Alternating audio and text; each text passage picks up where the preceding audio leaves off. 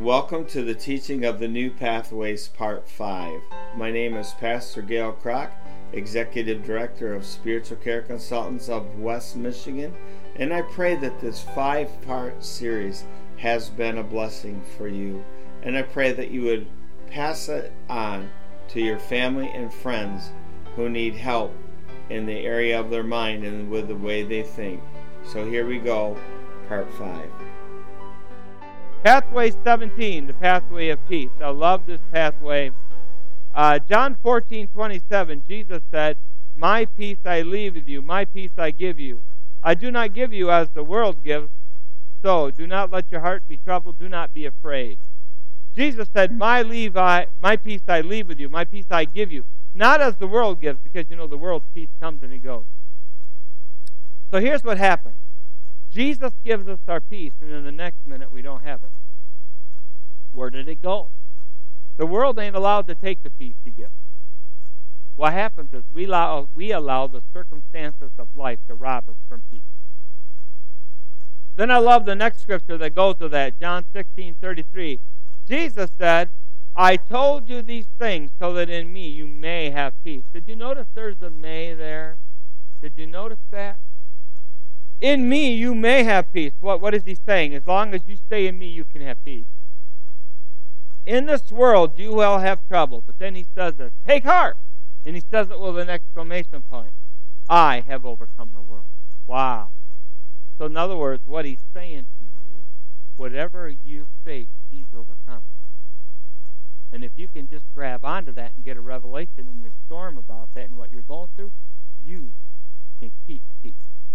Then he says in Isaiah 26, 3, I will keep him in perfect peace whose mind is stayed on thee because they trust in you. You know, that reads in the Hebrew, I will keep him in shalom, shalom. Now, I was hearing a, a great brother in the Lord speak about this verse, and I really loved it. His name was Terry Stone.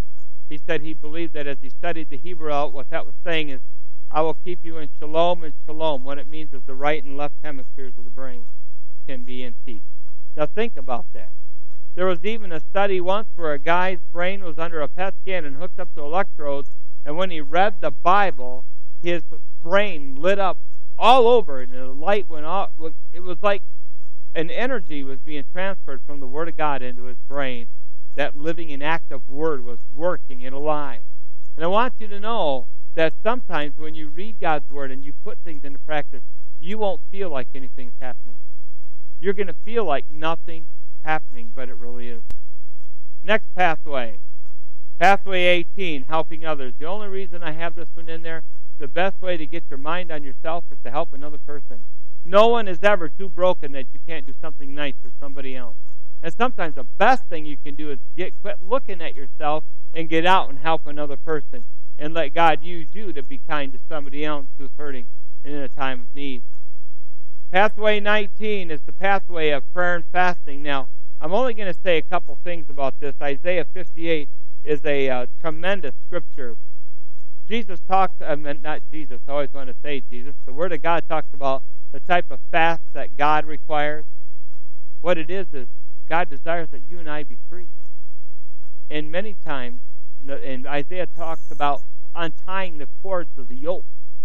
A yoke is something that has you in slavery and Jesus, the Bible, and the Lord came to break the yoke. The Bible says in Isaiah 10 27, He says this, And it shall come to pass in that day that his burden shall be taken away off your shoulder, and his yoke from off thy neck, and the yoke shall be destroyed because of the anointing.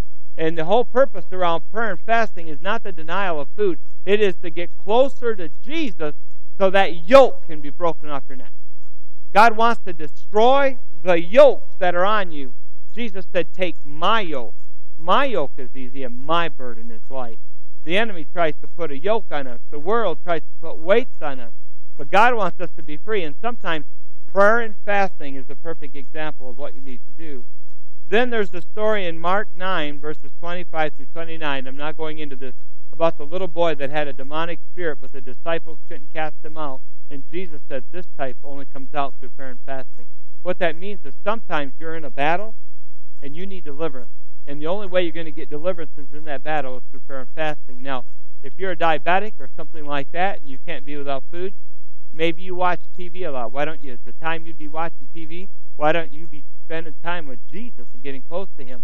Because the whole idea about fasting is the denial of self and getting close to the Master and getting into that anointing that can, that's the only thing that can break the yoke. Then another great uh, pathway is pathway 20, having a sound mind. I love this one. 2 Timothy 1 7. I kind of quoted this early earlier. For God hath not given us the spirit of fear, but of power, love, and a sound mind. God hath not given you a spirit of fear.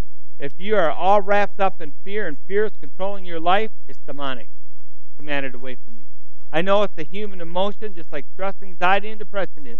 But there is a spiritual battle going on, and the demonic forces get behind those feelings and emotions and try to get them out of control.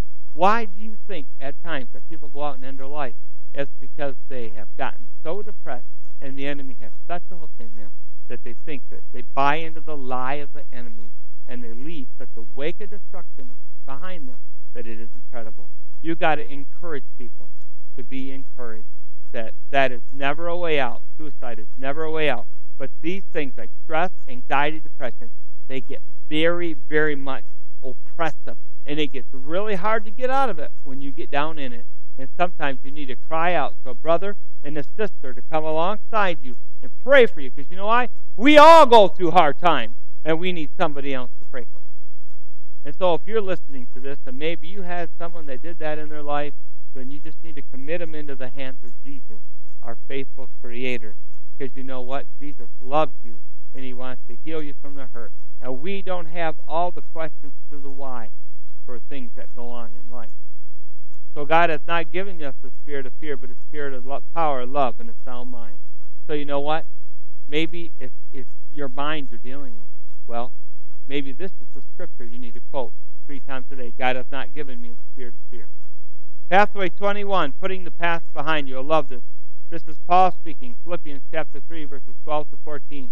Not that I've already obtained all this or have already been made perfect. Wow. This is Paul speaking.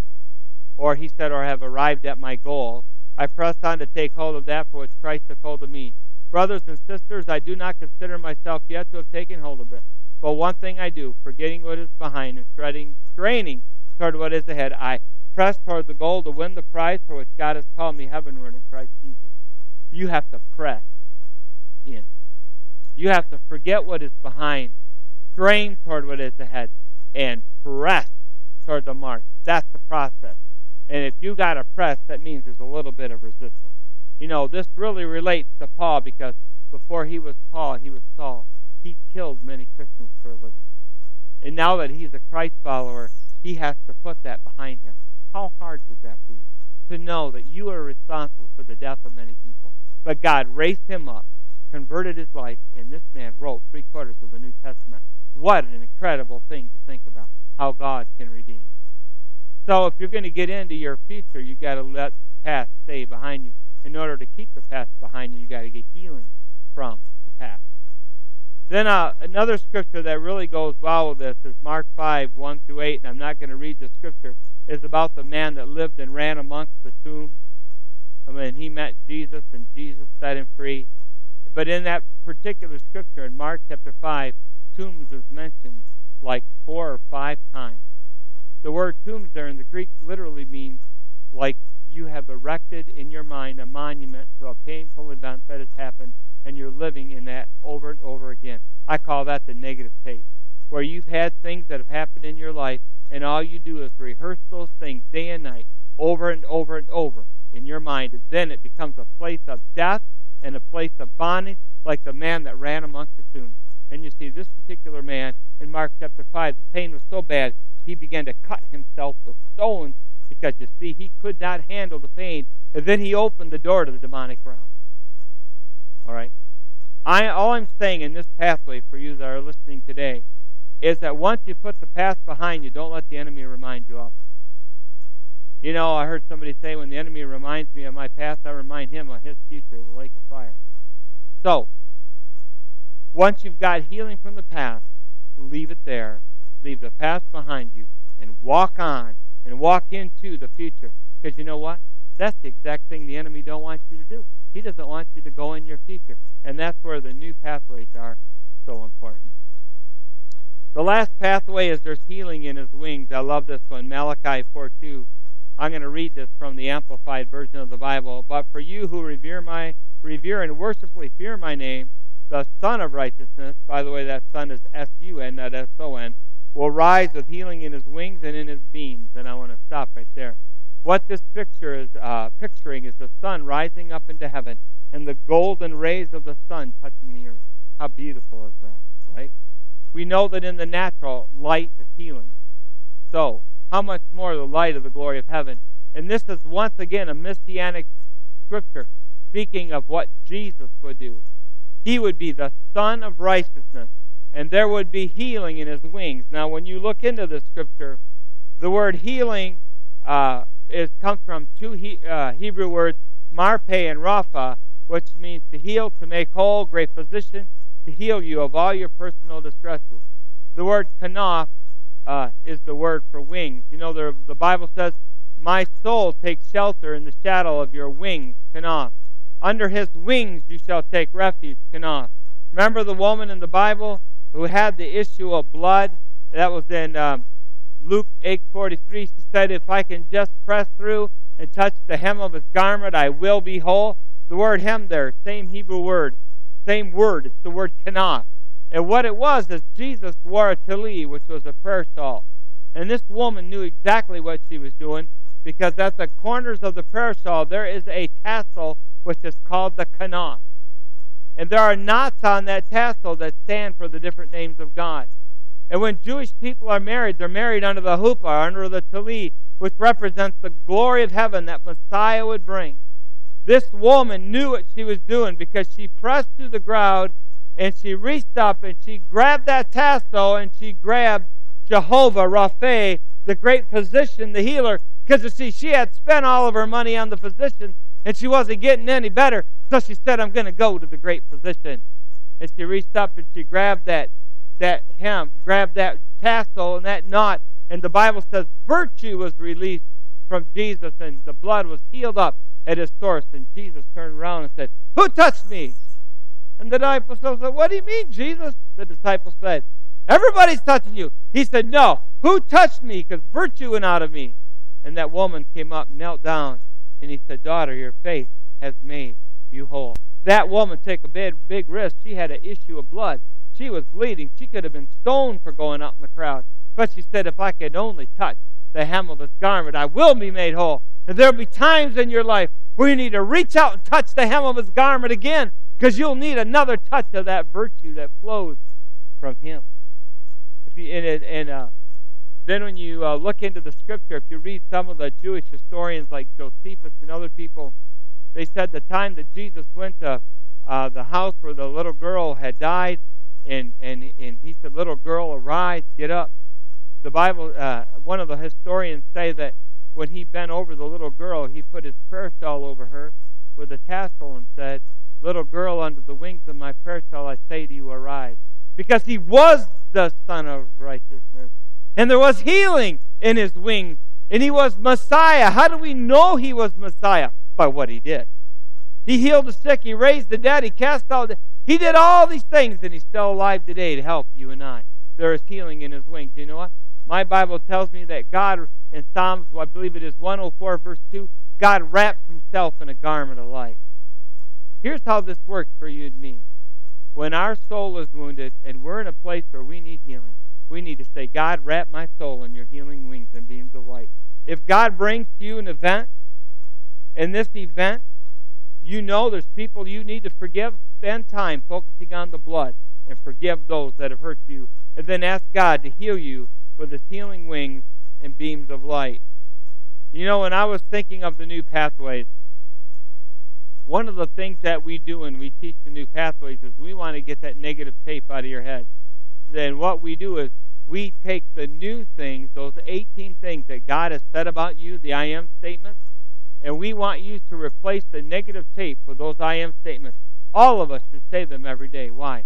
We want to take on the identity that Christ has for us. It says in Ephesians 4 22 to 25, You were taught with regard to the former way of life to put off the old self which is being corrupted by its evil desires, and to be made new in the attitudes of your minds, and to put off and to put on the new self created like God in true righteousness and holiness.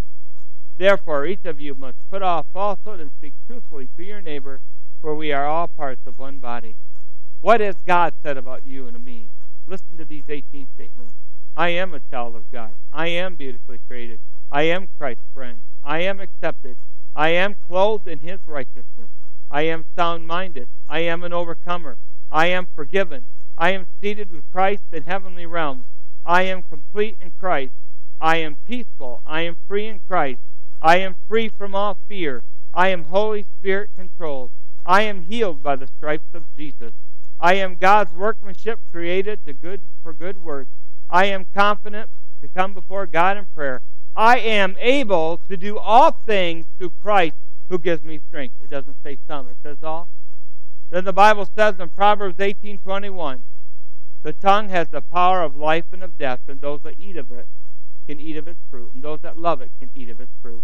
And you know, when we begin to speak out loud what God has said about us, is some of these things you're going to say, "Boy, I can read that, but I don't. Uh, that's not something I believe in my heart yet." Don't worry about it. Start confessing it. Start saying it. Start proclaiming it instead of the negative things coming out. And you will see a change that will begin to take place that will be transforming. Now, for those that are here today and those that are listening to you, I want to just encourage you and exhort you to get in the Word of God. I want to exhort you to stay disciplined in your walk with Jesus and to stay disciplined in these pathways. For if you do, you will experience great uh, great victory. But I want to say prayer now for those that are of you that are here today and for those that are listening to this CD. I want to pray for you that when you do these new pathways, that you would have a personal encounter with the living Christ. Let's pray. Just get in that quiet place right now. If you're driving down the road in your car, you might want to pull off the road and kind of get in that, that quiet place and just allow me to pray for you. Father, I pray for those that are under my sound of my voice right now, Lord, in the name of Jesus. I pray that your presence would touch them right now. And I pray that as they would learn to live and walk in the pathways the rest of their life, that the Word of God would be living and active, that they would find the transformation that they are looking for, that you would help them, Jesus, break out of the old cycles and break into a new day with you, walking in a new way and a new victory. Lord, I pray that you would assign your angels to them, and I pray that the power of the Holy Spirit would be upon them. And I pray for healing. I pray for strength. I pray that they would never again open up old doors that are now closed. And I pray for those that may get this, that maybe they haven't gone through the inner healing process. I pray that you would give them strength to go for help and get the healing they need. Lord, you are the great physician. You are the King of kings and the Lord of lords. You are the Lamb that was slain before the foundations of the world, and you are our King, and through you we have the victory. In Jesus' name, amen. And if you are listening to this today, I would encourage you to visit our website, www.spiritualcareconsultants.com visit our store, look at all of our new resources. And if you need anything, feel free to email me at Gale, G A L E, at spiritualcareconsultant.com or give us a call at 269 929 2901. And may God bless you and have a great day.